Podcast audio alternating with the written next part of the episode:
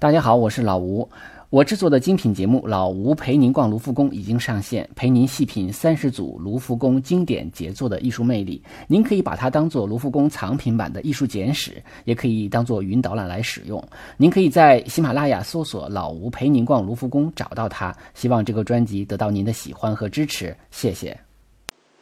大家好，这里是手机美术馆。呃，今天我们要介绍的画家呢是维米尔。前段时间我们介绍过伦勃朗啊、梵高啊，然后这个还有博斯啊，都是荷兰的著名画家。嗯，今天我们继续在荷兰游荡，然后来介绍这幅这这位非常著名的维米尔。那么提起他的作品啊，我想他的这个名字可能未必大家熟悉啊，但是他的作品像戴珍珠耳环的少女，还有呃倒牛奶的女仆，我估计可能很少有人不知道。这些画呢，可能在艺术史书上，还有就是我们小小学、中学学的这个美术课教材上，啊，都有这些画。但是呢，我们对这个画家可能未必很熟悉。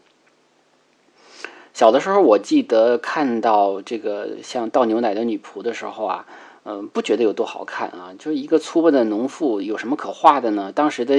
就不太懂嘛。呃，后来出国看了很多这个维米尔的原作。一开始也不觉得好看啊，因为就是出国很难得嘛，就能有看原作的机会就看。其实他他画的画，嗯，可能现在认定的大概就是三十七幅画，我大半部分都看过原作。那最开始看的时候也不觉得好啊，也不觉得很好。那有的有的画，因为他画的有的尺幅非常小啊，有的人有的时候那时候不会看。呃，可能凑得太近了，会觉得这个人怎么画的这么丑啊？还有这种感觉啊。其实也不是说一下子就接受维米尔的，尽管他很有名。但是有一天哈，就是真的是有一天，或突然间就能够感受到维米尔的这个画的魅力啊。他这个还不是说你第一次看原作就被打动了，而是说看了很多幅之后形成的那种感受啊，就感受到他的那个画中弥散在整个室内的那么那那那种光。啊，那种散射的光特别的柔和啊，特别的安静。那画中的人呢，就非常安静的这个读信呐、弹琴呐，或者做着一些家务活儿啊。嗯，他的那种画的一个是主题上有一种非常质朴的感觉，然后他的那种安静有一种非常永恒的质感啊，那种。温柔的光，还有时间，就定格在他的这个笔下啊，好像突然间感受到这些的时候，好像一通百通，突然间就把他所有话都感觉都能理解了，就就知道他的好在什么地方了啊。所以，嗯，我突然间想到，就是当时只道寻常啊，用来形容维米尔的这个画，简直是啊再恰当不过了。呃，那么他呢，是一六三二年出生啊，死于一六七五年啊，只活了四十三岁。啊，维米尔，他也有人叫他维美尔，要叫他福梅尔，这个都是翻译的问题啊，就是大家呃只知道维米尔就可以了。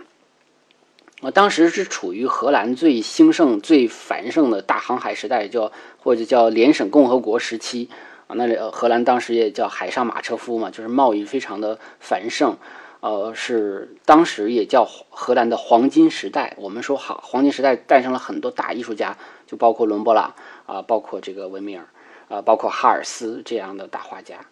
呃，那个时期呢，就是因为宗教啊宗教的原因，当时呢，就是荷兰已经从西班牙的统治下独立出来了，所以呢，他们主要是崇尚，就是呃信仰的是这个加尔文的呃宗的这个新教啊，所以他们的。呃，关注点呢，并不在这个没有那种很天主教那种很宗教化的生活，而是关注在这种世俗的生活。而且他们新兴的资产阶级啊，已经掌握了一定的话语权，所以他们的艺术呢，也是以家庭为中心啊，包括音乐都是以家庭为中心，有那种室内乐的表演，还有就是注重家庭啊，一个是呃家庭的这个民居的建设，还有一个就是这个房屋的装修。在他们的画中呢，我们就会呃看到像什么桌布啊、什么服饰啊、民，包括我们看到的，就像他画的这个小街中画的这种呃荷兰的民民居啊，我们会觉得哎，他的民居，荷兰的民居非常有特色啊，就是他们很注重这种家庭生活，而且呢，那个时期呢，就是宗教题材的画呃，就本来是画，就是属于级别比较高的，但是不太受欢迎，因为因为没有教会的定制嘛。但是这种资产阶级新兴的这个家庭呢，他们有钱了，就订订购了很多的呃比较符合咱们说现在的说法叫比较接地气的这种题材啊，比如说风景画啊、风俗画、静物画，非常受青睐。所以那时候家庭非常喜欢买画啊，就是即便是这种比较是。不是太富足的家庭，可能都要都要有有一些画的收藏啊。当然，我指的是这个资产阶级这个层次了啊，不是普通的那种老百姓。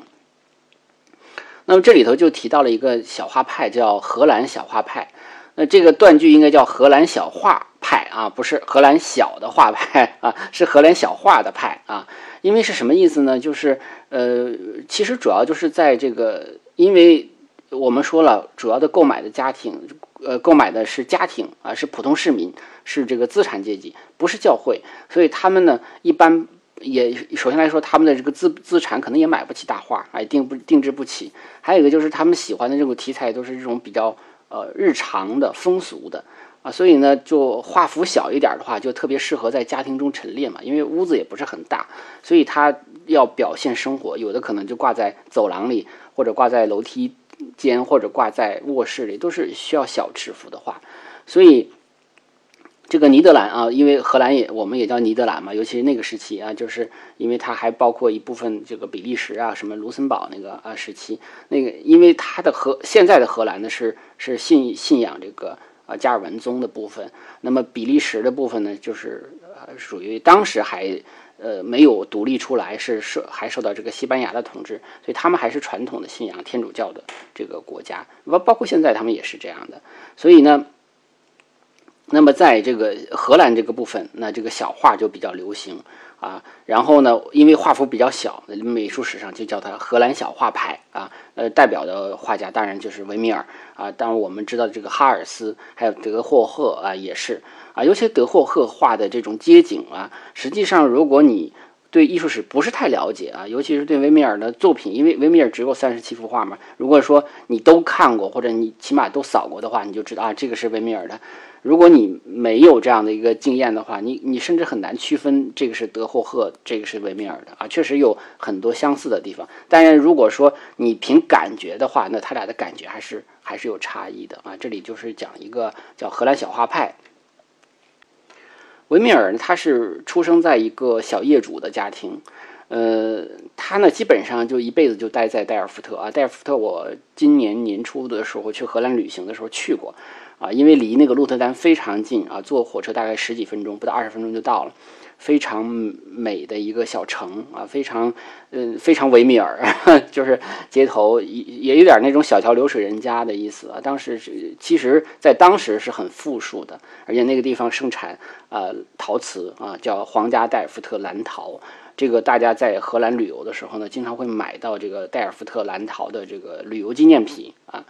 呃，那么这个维米尔的作品呢，它大多数都是这种风俗题材，而且往往只有一两个人啊，主要就是女性居多，有的时候呢加一个仆人啊，或者就是仆人啊，或者男性在里边，其实只是起到一个非常辅助的作用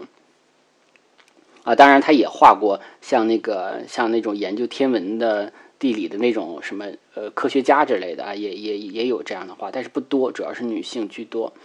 他呢，二十岁的时候继承了父亲啊这种遗遗产留下的这个旅馆，嗯，有人说呢，他这个旅馆当时的旅馆。啊，因为航海时代嘛，就往来的这种船员呐、商人啊非常多，所以那个时候旅馆也提供一些这种性性交易的服务啊，也也是一种风月场所。所以呢，很多人认为，就是维米尔他笔下的很多女孩子，可能有可能就是这些欢场中的女子啊，就是这种性工作者啊。当然，可能他也不是那种很很纯粹的这种性工作，他那个时期的人可能是很复杂的，他可能也做着一些工作呀，或者怎么样啊。就像那个法国的蒙马特高地似的哈，以后我们会讲到。呃，同时呢，他也是个画商啊，因为呃，就是他不光是画家，他也是这个艺艺术品经销商、经纪商啊。他呢，当时家境并不算太富裕，还有一些债务。呃，但是我怀疑啊，就是这个实际上是我个人的一个怀疑，我个人怀疑他并不是以。画画为生的啊，因为他的画作非常少，他的画也画得非常慢。他如果说是这个这样的一个呃速度去画画和卖画的话，我估计他挣不了多少钱啊。所以呢，他的这个旅馆也可能是他的这个主要生生计来源。呃，他二十一岁的时候跟叫凯瑟琳娜·博尔内斯结婚啊，那么改信了天主教，因为原来他是信加尔文宗的新教的啊。那么他的这个特别有意思，有一个传闻，就是他丈母娘其实是。啊，他岳母不太同意他们的婚事，就是因为两人宗教信仰这个呃叫有问，就是有差异啊。然后呢，就是说我虽然不同意，但我也不阻挠啊，就是有这么一个 就是很奇怪的一个说法。反正他就结婚了，他也改信了这个妻子家的天主教。其实他这个人本身骨子里还挺挺向往呃信仰天主教的啊，但是他不是一个很极端的一个宗教信徒了。那么这个。这种生意啊，或者生活这种比较沉重啊，呃，唤起也许是这些原因吧，让这个维米尔对富足、安静还有比较美好的家庭生活充满了这种向往啊，所以他也把这些向往表现在画中。呃，他呢，这个有一个就是他有一个特别大的一个特点，就是特别能生孩子啊。那个时期可能也没有什么避孕手段嘛，就是他的他。结婚了之后，他的妻子肚子好像就没闲过啊。有一个说法是他前后生了十五个孩子，死了的时候呢，说是留下来十一个啊。但是这个数字你看是有点对不上，那也许是是不是其中有几个就夭折了哈，没活下来，这个我们就没有办法去考证了。但是呢，至少就是说他死的时候是有十一个孩子啊，跟着他的这个妻子啊，嗯。那么他在他死亡的时候，他是四十三岁啊，正是年富力强的时候。那么这个死亡非常的这个突然啊，是一个是是个猝死，相当于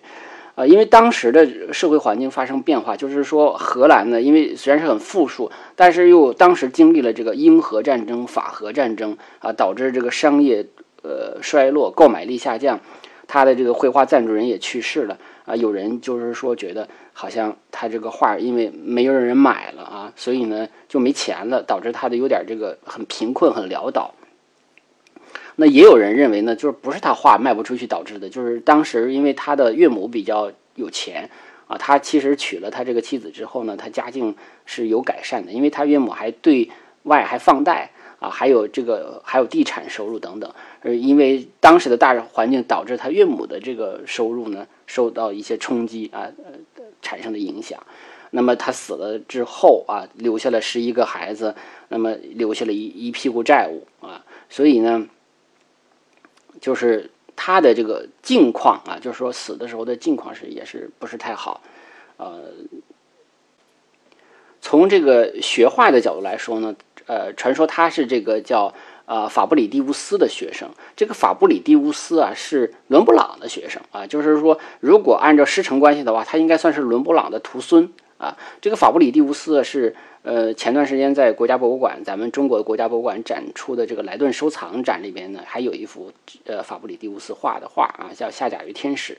呃，那么他呢是得到伦勃朗的真传的啊。呃，但是呢，维米尔的绘画的风格实际上跟伦勃朗其实差异还是挺大的，啊，他的呃，在代尔夫特这个市中心呢，啊，这个城中心的那个新教堂广场旁边有一个小的，就是当时的这个画家工会的呃一个一个旧址吧，现在已经开辟为代尔夫特呃中心叫啊，那么里边呢，实际上有那么几层楼啊，原来都是这些画家们。呃，画家工会的会员们这个一起交流啊，或者说出售画作的一个地方。那现在是主要纪念戴尔福特那个那那那个维米尔。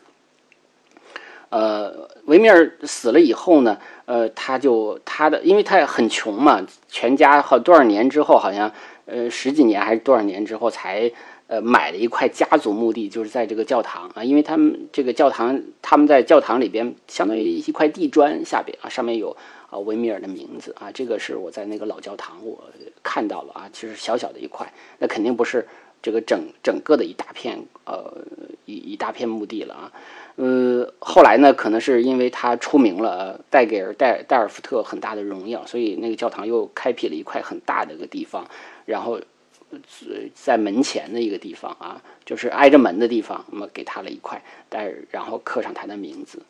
呃，他的一呃，我们再回到那个戴尔夫特中心，戴尔夫特中心那里边收藏了，也不叫收藏吧，就是有他的三十七幅绘画的这个这个极其逼真的复复制品啊，就非常好的一个复制品，是用了非常高的科技，而不是人的这种复制。那么尺幅都是一样的，就是三十七幅画啊。因为关于他留下多少画呢，说法不一，但是我想，我想戴尔夫特这个维米尔中心的这个说法应该是非常精确、非常准确的。啊，那么他呢，其实曾经被人忘记了，大概有两个世纪之久啊，因为他当时在戴尔夫特还是小有名气的。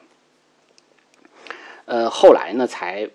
被发现啊，这个十八世纪的这个大多数传记作家都把他给忽略了哈。到了十九世纪的时候，那么法国呃一位作家叫大概是一八六零年吧，叫托雷啊，那么。等于把他给发掘出来了，那看到他的画的人就越来越多。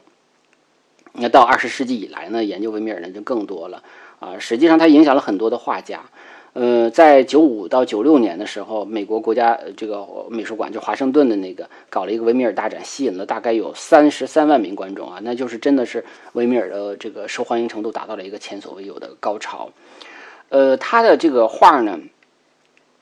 呃。可以说是，呃，就是充满了这个故事和神秘感，而且他呢是可以说是经过这种精密的计算啊，然后又很巧妙的使用这种远近法啊，就是近大远小的这样的远近法，所以也有人说它就是那个时代的照相机。我们之前讲过，第二期讲过这个卡纳莱托，我们说他就是用暗箱来画风景的啊，就是叫它人肉照相机。其实比他更早的使用了暗箱的，就是这个维米尔。啊，维米尔的使用暗箱呢是在室内使用，卡纳莱托主要是在室外使用，所以他俩还不太一样。我估计他们俩使用的装备可能也略有差异，因为时间跨度很大了啊。这个呃，这个暗箱的技术肯定变化也有一些。呃，他的那个这个当时呢，戴尔夫特也好，还是还是这个莱顿也好，还当时的荷兰呢，有很多专门研究光学的啊，光学透视啊、显微镜啊等等等等吧。呃，很多。这个技术都是比较在世界比较领先的，所以他们使用这种光学的方法来绘画呢，其实也不奇怪啊。其实呃，有一有一个呃纪录片叫《蒂姆的维米尔》啊，这个大家有兴趣可以看。就是现在有一个人对维米尔的画非常感兴趣啊，他也比较有钱，也比较有闲啊，也比较有时间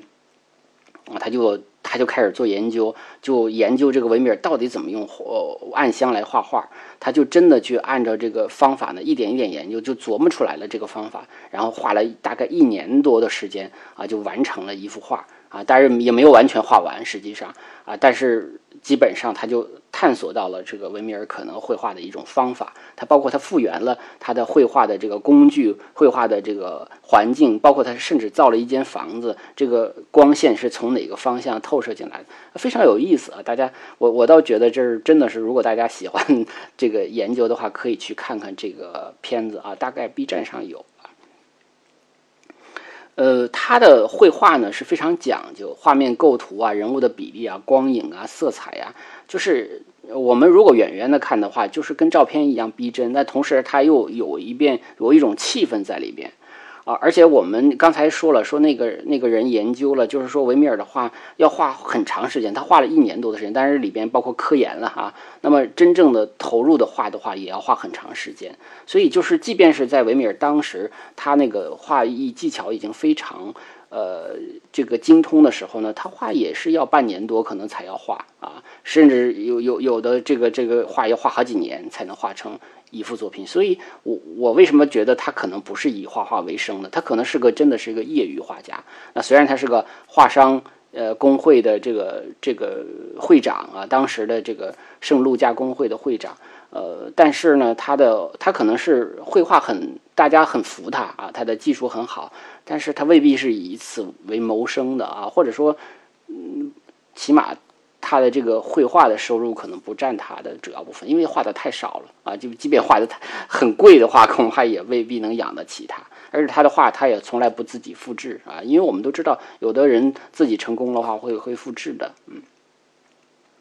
那因为都是小画嘛，那么这个小画布局虽然很简单，但是因为它处理的这个非常出众，他给人的这个视觉冲击很大。我觉得真的，我理解维米尔可能是需要一些。呃人生阅历的。而且有的时候我们看画，就刚才讲过，我们有的时候可能太关注凑近了看细节，但实际上他的画真的有的时候要要离远了看，要站开了看啊，然后去感受那个气氛啊，这是非常重要的。它影响了包括米勒啊，米勒我们都知道那个画的那个。农妇啊，晚岛啊，就是这个十稻穗的那个呃，十麦穗的那个农妇啊，是吧？他就是体现出一种非常温柔宁静的感觉。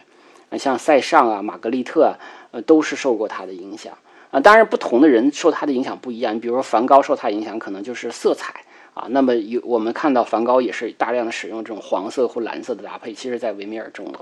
也有。像达利就是他的粉丝，霍珀我我们也讲过，我最喜欢的画家霍珀。画霍珀有很多的画，包括向窗外看这样的一个动势，其实真的就是维米受维米尔的影响非常大，基本上就是照他的学的。当然，霍珀后来走出自己的道路了啊。那么他们对这个光线色彩的理解啊，就是这个就就是说维米尔的这个色彩光线，还有这个整体设计，还有空间逻辑，都受到人们的模仿啊。就但是很多人就必须承认说，没有人比得上他。但是这里边又提到一点啊，就是我在讲话之前，我还要把这个很主要的这个大的部分要介绍完，就是他跟伦勃朗的区别。那有一段说法呢，呃，我给他浓缩了一下啊，我觉得说的很好，但不完全同意啊，但是我还是觉得说的很好。他说，就是伦勃朗注重精神性，那维米尔比较注重再现视觉的再现啊，包括色彩，包括这种气氛的再现。那伦勃朗是以热情去拥抱人类啊，那么维米尔是则冷静超然啊。这是有点超然无我的感觉。那么伦勃朗是戏剧性的表达，戏剧性的内心，就像我们讲的你的眼神那期似的啊，就表达自己内心世界非常深邃。他，但是他用色比较单一，他色彩呢，他更强调的同一色系的这种灰度、深度啊。那维米尔的色彩非常的丰富啊，非常的全面。呃，伦勃朗有人说他是一个哲学家啊，那么感觉呃说说这个相对比起来，维米尔可能更像一个珠宝商啊。啊，这句话我不大同意啊！我觉得他们俩可能都是一个思想家，都是哲学家。呃，伦勃朗可能是一个比较入世的一个儒家，呃，那么维米尔可能更像是一个了悟的禅宗啊。这是这是我说的，就是我感觉他可能对生活有一种了悟的一种感觉，有一种超然的感觉，像道家，像禅宗。呃，那么我们今天当然主要讲的就是这个呃。讲两幅画啊，就是讲一个是最有名的这个戴珍珠耳环的少女啊，这个是在海牙的莫里斯豪斯皇家美术馆啊。海牙离这个戴尔夫特也非常近啊，那么从海牙从戴尔夫特去海牙的话，坐火车也就是十五分钟就到了。那么都是在这个鹿特丹到莱顿之间啊，就是所以这个其实是非常便利的。呃，关于这幅画呢，这幅画首先来说，它是世界三大肖像画之一啊。我们之前讲过。呃，伦勃朗的肖像，那个伦勃朗的自画像啊，然后还有就是这个蒙娜丽莎，然后就是这个戴珍珠耳环的少女，呃，它的尺寸是四十四点五厘米高，宽是三十九厘米啊，所以一看这个尺幅，大家都知道这是荷兰小画派。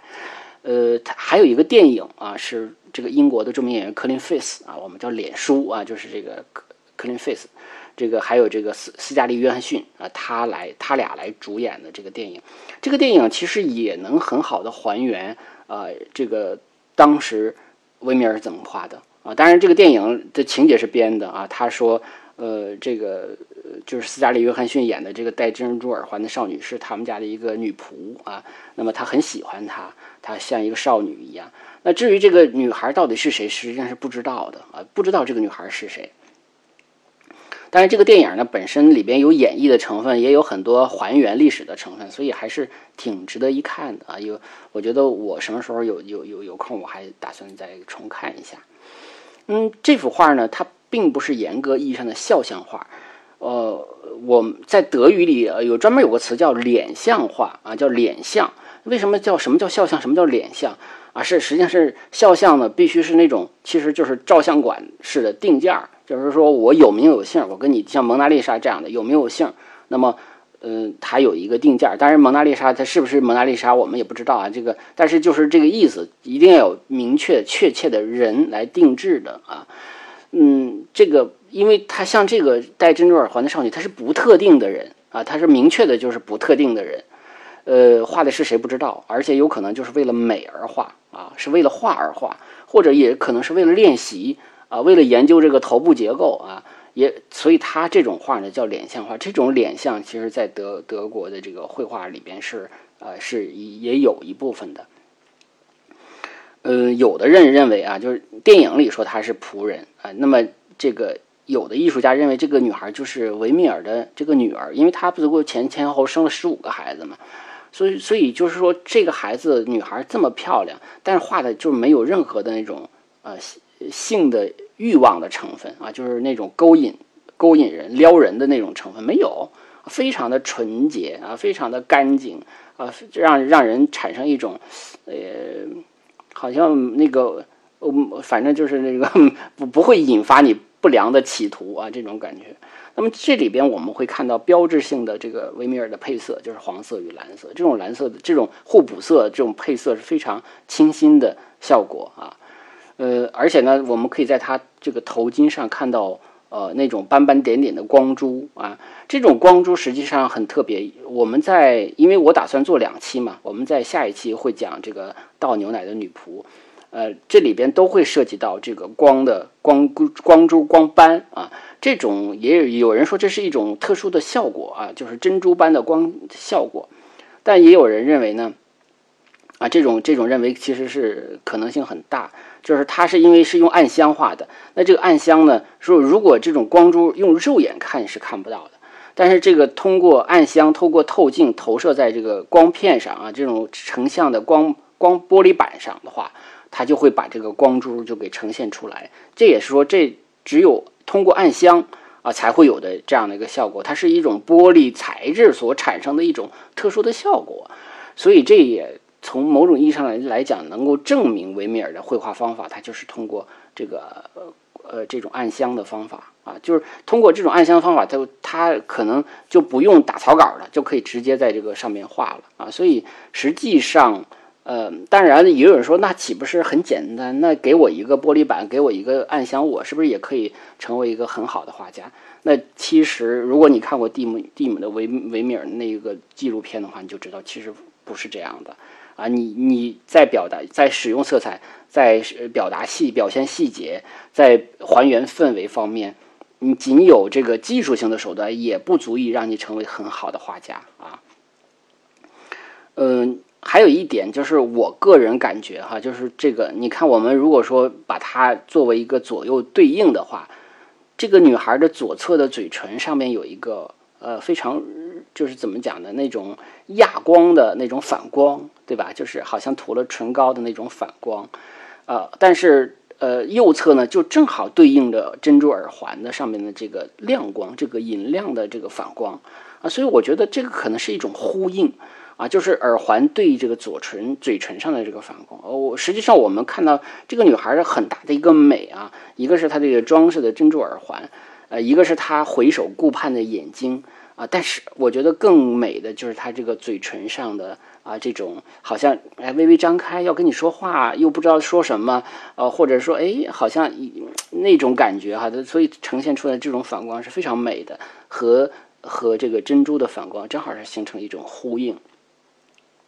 啊，而且这个珍珠的质感是吧？呃，而我们说这个女孩的清纯之美，还有和珍珠的这种华美，可以形成一种相互的呃映衬。那么这个珍珠耳环的这种昂贵和女孩的这种清纯啊，这两者之间它是一种反差啊。从美的角度来说呢，其实是很很配的啊。如果说呃这个呃。太奢华、太性感的一个女性的话，戴着珍珠的话，那可能你表面上看起来是适合的，但是它它形不成这种反差带来的一种美感。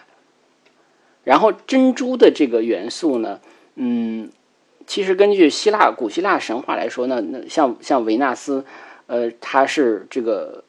呃，号称是从海中的泡沫中诞生的，所以当时在佛佛罗伦萨，这个波提切利就画了一个维纳斯的诞生。就是这个维纳斯就站在一个河蚌里啊，就表明他好像是，嗯，就是暗示他 就是一种珍珠之美，所以我觉得他是把珍珠和维纳斯联系起来，所以珍珠也是美的一种化身啊，或者说是一种反应吧啊。这个这幅画可能呃，我们还没有讲啊，有机会会讲。呃，而且我觉得这个珍珠呢，如果你把它放大了哈，我可能会给大家一个放大的细节，你看的话会很惊人，因为我们肉眼看的话，远远的看的话，它是一个银亮色的反光。但是如果你把它放大的看的话，其实就两大笔就画完了。它只不过是有的那个，嗯，白色的那种浓和淡啊，亮白色，或者是慢慢的就隐隐隐隐在这个暗景中。它其实就是一个画家的魔法，所以水平的高超就体现在这儿。就是你远远的看非常的美，其实你近处看就两笔啊。所以这样的这样的技法就让人觉得特别的钦佩，特别的佩服。就这样的一个。笔法的话，你想想是什么样的一个积淀出来的一个水准啊？而且它的这个这里边，像珍珠耳环是这个高光，那它的是背景是暗背景，它突出效果更明显。那其他的主体部分呢？你像脸的部分呢，眼睛的部分呢，嘴唇的部分呢，还有白色的这个衣领的部分呢，那也都是高光啊。那么这些高光实际上就衬出来了啊。而且我们从这个表情和姿态来看的话，它是。眼睛的这种回眸顾盼，它又形成了一种啊，好像哎在跟你交流，而且有一种因为是回眸嘛，会有带有一种偶然的瞬间感的一种感觉啊，这种感觉是非常美妙的啊，又是这么一个漂亮的、好看的、清纯的一个女孩儿啊，而且呢，还有一点就是这个不知名的女孩她画了一个暗背景，我们都知道肖像画，她要想画这个呃，要她其实暗背景也是一种突出嘛。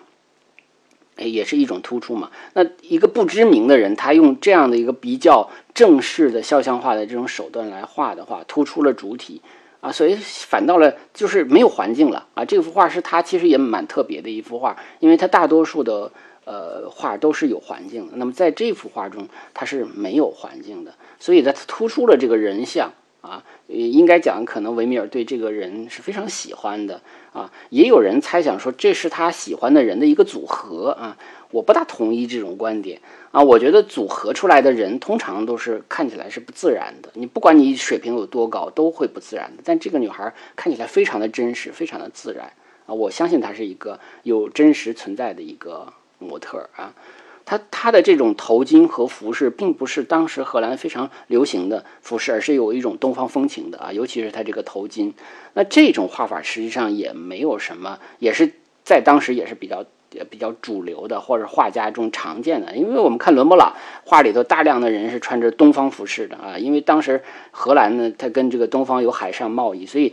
来自东方的很多神神秘的东西，包括这个珍珠耳环啊，珍珠这种东西都是来自于东方的啊，包括里边的陶瓷啊什么的啊，实际上当时很多的瓷器是来自于中国的，这个外销瓷啊不是很多的，就是据所有的这个瓷器都是来自于中国的。那么呃，这个时期呢，他们向往东方，所以就会有这个东方服饰的元素出现啊。这个伦伦伦勃朗自己啊也穿这个东方服饰。呃，然后还有一点，其实是我自己瞎胡乱猜的啊，就是没有任何的资料提及，就是有人，所以有人就说这幅画很奇怪，因为它不是一个著名的人士的一个定制画，然后画了又是一个无名无姓的一个小小小姑娘啊，我我想会不会有一种可能，也是给这个珍珠宝商会啊，或者是珍珠贸易商人画的这种宣传画啊，因为当时呢，在这个。呃，因为代尔夫特荷兰当时是非常的商业，非常的繁华。我们刚才讲的是海上马车夫，有很多来自东方的货物，包括这个珍珠的贸易。那代尔夫特呢，实际上也是这个东印度公司啊，荷兰东印度公司的六大据点之一，六个就办事处啊，有一个就在代尔夫特。所以当时，嗯，很多的画家都会给商会啊、商人呢画一些宣传画。伦勃朗就给呃一个皮草商人画过，呃画过肖像。那个皮草商人就穿着这个皮草的领子啊，非常的那个每一根毛他都画，当然画的那种质感，他都不是说每一根都画出来，就是你远远的看的那种蓬松的质感，都画的非常精湛啊。所以我猜这个会不会也有可能是给这种珍珠贸易商人画的宣传画啊？真的这毫无依据啊，没有任何一个资料都提到的，只是我的一个猜想而已。而且我们说这里边提到的这个用光的方法啊，这可能呃，就是包括我们说它的把这个背景暗掉哈。实际上，我们最近看那 iPhone 手机发布的人像模式，它就有一个模式可以把整个的人，它不管在什么环境中拍到的人，把背景变成黑背景，然后人脸就突出出来了。这个美化效果是这个审美，其实最早就可以来自于这个欧洲的古典肖像画啊。那么，尤其像我们看珍珠耳环的少女这种，这就非常能体现这个效果。我们平时美的时候，我们通常都喜欢把人脸磨平了啊，就皮肤显得很好，但是这个特特别假，这种美不够美啊。实际上，真正的高级的审美。实际就是在找一个适合你的角度，用好光啊。所以为什么早老的照相馆的师傅非常厉害，就是他们特别善于打光。他们不是想办法用 PS 把你的脸给你磨平了啊，磨平了其实不够美，因为所有人长得都一个样子。那不同的角度，不同的用光，就一定会能发现。那么包括我们说把背景暗掉，然后。那个呃人像模式，iPhone 的人像模式，它就是实现了一个电子打光，就是它分析你的面部之后，在脸上不同的地方，呃高光的地方、暗影的地方该怎么处理啊？我怎么感觉像卖手机呢？我就说这个意思，它这个审美其实来自于古典油画的啊，那是实际上非常高的一种审美。呃，我们今天再讲另外一幅画啊，就是多讲一个，呃，就是绘画的艺术。这幅画呢，尺幅比较大啊，是高是一百二十。呃，宽是一百啊，就是大一点。那么收藏于奥地利维也纳艺术史博物馆。这幅画非常的重要，这个画知名度可能是不如倒牛奶的女仆，也不如这个呃戴珍珠耳环的少女。呃，但是呢，这幅画是维米尔自己非常在乎，呃，也是非常重视的呃一个作品，因为他一直都没卖，呃，一直到他死都没卖啊。有可能就是说，有首先来说，他可能就不是给别人画的啊，可能就是给自己画的，呃，也可能是说我很满意，我不舍得卖啊，呃，也这个这个有一个说法啊，这个说法也挺有意思，就是说他有可能是给自己画室留下的一个相当于宣传画，就是说你有很多人要找维米尔来画，那我得知道你画的水平怎么样啊，你的画可能因为你画的本来就少。嗯，我想知道你的能力，那你就要有一个能证明你自己绘画水平的，相当于一个呃一个样本啊，那就有可能是这样的一个样本。而且这幅画呢，呃，死了以后，据说他的妻子和他岳母还为了争这幅画的这个所归属还发生过争执啊。后来呢，是因为这个家境潦倒破产了，还是给卖掉了。就是他死以后的啊，就是生前是不舍得卖的。呃，这幅画是另外一个价值，它是有一种历史档案价值，因为它是一个相当于一个工作照啊，就是讲这个当时的画画画家怎么画，所以它还原非常好的还原了一个十七世纪画家工作的一个场景，而且它也展现了当时艺术家的一个社会地位。那这幅画呢，实际上比较复杂，我也不可能讲那么多啊。这个因为这幅画从这个构图和从元素来讲，要比这个戴珍珠耳环少女要复杂的多。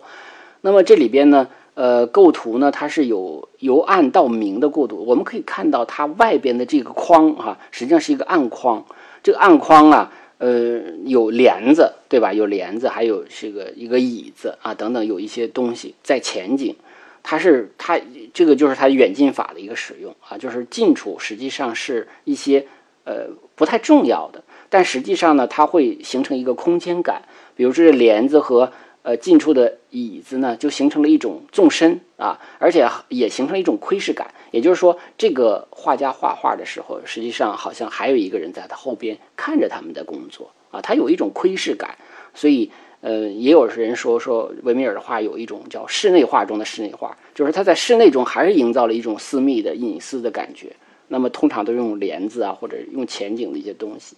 而且的这种帘子上的这种织物的质感也是一种炫技。我们都常说过，画织物、画金属、画玻璃，这通常都是炫技啊。尽管可能就是一些技法上的套路，可是谁谁把这套路用的最好啊？所以这个也是呃他的这个技能。而这里边有一个非常大的特点，就是左侧光线。我们可以看到里边那个女孩儿哈，这个摆 pose 的这个模特啊，实际上她就是一个左侧光线啊。这个实际上呃，在下期我们会详细说，会大量的看到这种左侧光线的出现。而且呢，我们通过如果透视法做这个做这个辅助线的话，我们会看到它的辅助线通过比如地砖的这个这个这个边儿啊哈，还有墙缝啊，还有这个延伸的线条汇聚在一起，就在少女身后的这个地图下边。啊，那个那个地方有一个如果看原图的话，会有一个大头针的针眼儿啊，说明呢，这个画家在画这个画的时候，就是我们说的透视法的灭点啊，在这个灭点的地方有一个针眼儿，说明他画的时候可能是扎过一个什么针做辅助线啊，也就是说他可能，这当然是后代人的这个，尤其是呃这个学画画的人他们的一个分析啊，有有这个认为有可能是这样的。那么细节呢？我们说这个画家的画的这个女模特呢，呃，就是九位女呃缪斯女神之一啊，克里奥是掌管历史的啊，呃，她的这个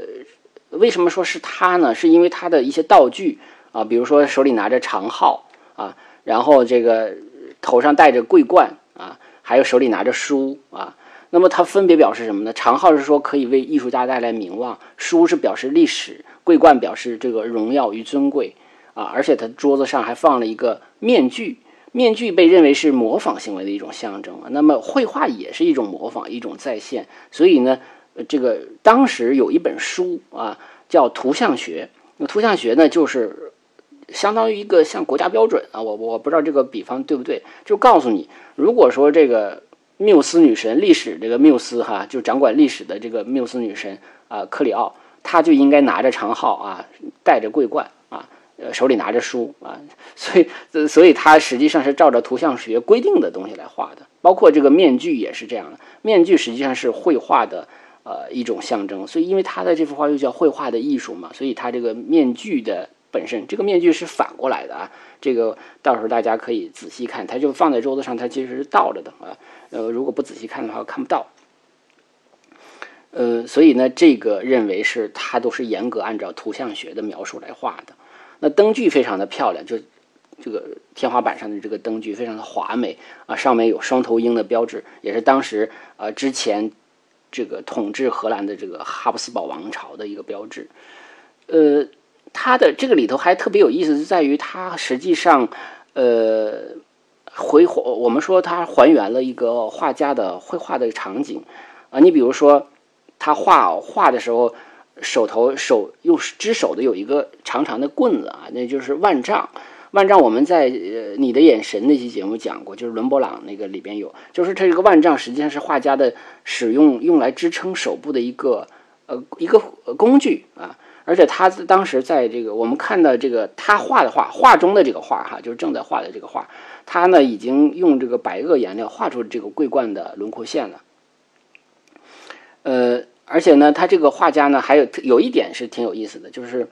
嗯，他画的很穿着很正式，穿着的这个衣服呢，实际上之前在维米尔比较早期的作品中看到过，啊，他这个衣服不像是工作服啊，因为很多人说说你画家画画的时候，其实因为容易脏啊什么的，肯定不会穿着这么非常正式的衣服，所以呢，这个认为这个部分有想象的成分，有很多人认为说这个既然是这样的话，他画的就是他自己。啊，也有人认为说这就是他自画像，啊，反正也是背影嘛。哦，我认为肯定不是最后自画像了啊，因为什么？为什么呢？我觉得这个逻辑推理就能推出来。因为如果是他画的，就一个人是看不到自己的后背的啊。你不管你是看着镜子还是以怎么也好，因为那时候没有照相机，嗯，这个没有照相机，没有手机，也没有什么成像装备，你永远看不到自己的后背。啊，你你你不不管通过什么手段啊，当然可能镜子来回反射有可能会看到，但是这个效果可能就嗯就不如那种呃直接的那种看到是更明显的。所以我认为他还是找了一个替身啊，因为他画的时候他他只只需要有个人替身穿上他的这个衣服就可以了。所以我认为这不是自画像啊，就是一个呃就是一个还原这个场景而已，他只想还原这个场景而已。但是这里头也透射出来一点啊，就是他是坐着画，就那个时候，呃，他绝大多数的画是坐着画，而不是站着画的。在后背景里头有一个地图啊，这个地图呢，嗯，比较有有也有说有说头，因为这地图中间它有几个折痕，这个地图呢能找到原原件啊，不就不是这一张，那因为那个时候地图也是出版的嘛，可能有很多张，能找到这个之前的啊，是应该是在。呃，一六三六年出版的一幅一幅地图啊，当时呃，这个地图呢，它的中间有一个折痕啊，有有其实有好几个折痕，有一个比较大的折痕。这个折痕基本上右手边这个就是荷兰的呃这个部分，就荷兰联省共和国，就是信奉新教的部分。那左手边这个折痕，左手边基本上就是留还保留在西班牙的统治之下的这个南部地区啊，叫西属尼德兰啊，主要是信奉呃西属尼德兰，就是西班牙属的尼德兰地区啊，信奉天主教的，也就是我们现在说的比利时的这个部分。其实这折痕也有一种暗示，就象征着低地国家的一种分裂吧。啊，这是很多的这个呃研究者认为的啊。当然也可能恰好就那儿有一折痕。我我我觉得我看画通常就是不爱往多了想啊，就是不要我不要这个把它想的太多啊。当然这是专家们的说法，我也是愿意告诉大家。